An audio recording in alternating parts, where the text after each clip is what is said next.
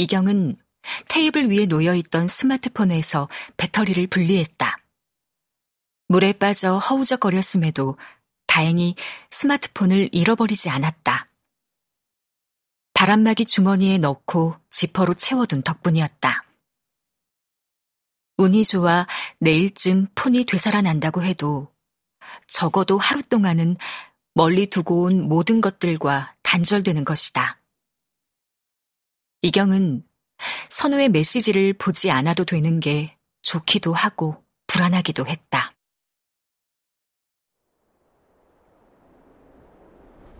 진상이와 누나가 정말 부러워요. 두 사람은 오늘이 처음이잖아. 나도 거기 처음 가는 거였으면 좋겠어요. 가티치나라는 마을로 가는 버스를 기다리는 중이었다. 버스는 한 시간쯤 뒤에 온다고 했다. 세 사람은 차이 가게 앞 의자에 걸터 앉아서 흙먼지를 날리며 오고 가는 버스들을 눈여겨보고 있었다. 상훈과 진상의 친구가 며칠 뒤에 도착하면 안나푸르나 라운딩을 할 것이라는 계획은 이미 알고 있었다. 친구를 기다리는 동안 워밍업도 할 겸 가볍게 산에 갔다 올 거라는 이야기 끝에 상훈이 불쑥 이경에게 같이 가자고 권했다. 퍼미트도 필요 없어요. 가이드나 포터 없이 외길을 따라 반나절만 올라가면 되는 곳이에요. 아, 나는 등산화도 없어요.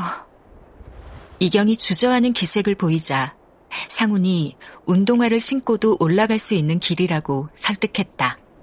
몇 년 전에 열흘쯤 머무른 적이 있는 산장에 갈 거예요. 은퇴한 쿠마리들이 모여 사는 곳이에요. 진상에게도 여러 번 말했지만, 누나, 거긴 정말 특별해요. 나중에 나에게 거기 데려가줘서 고맙다고 할걸요?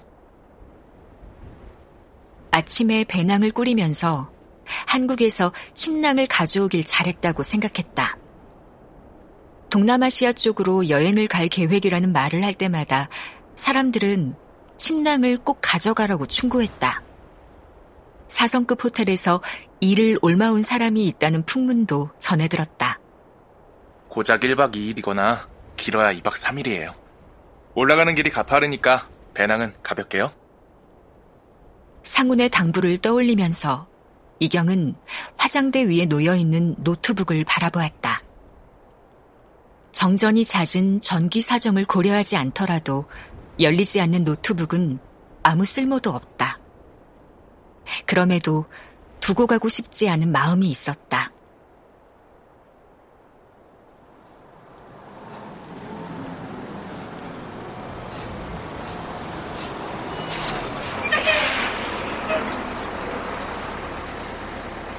버스가 왔다.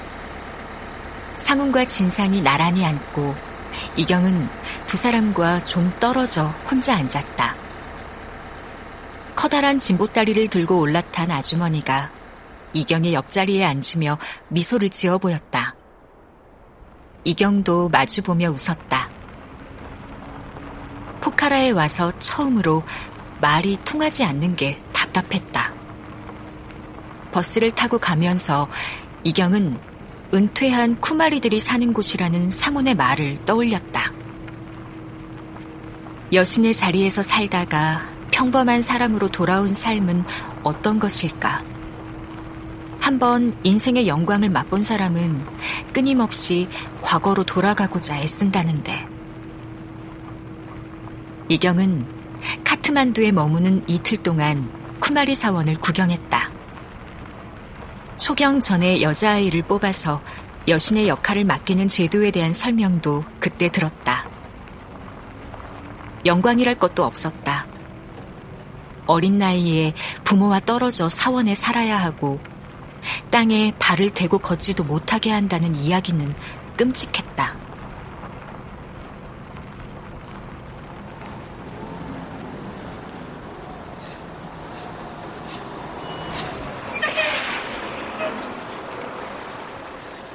비포장 도로를 2시간쯤 달려서 목적지에 도달했다.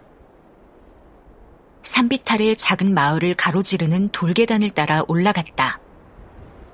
마을을 벗어나면 계단이 사라지고 오솔길이 이어질 줄 알았다. 그렇지 않았다. 더 가파른 돌계단이 나타났다.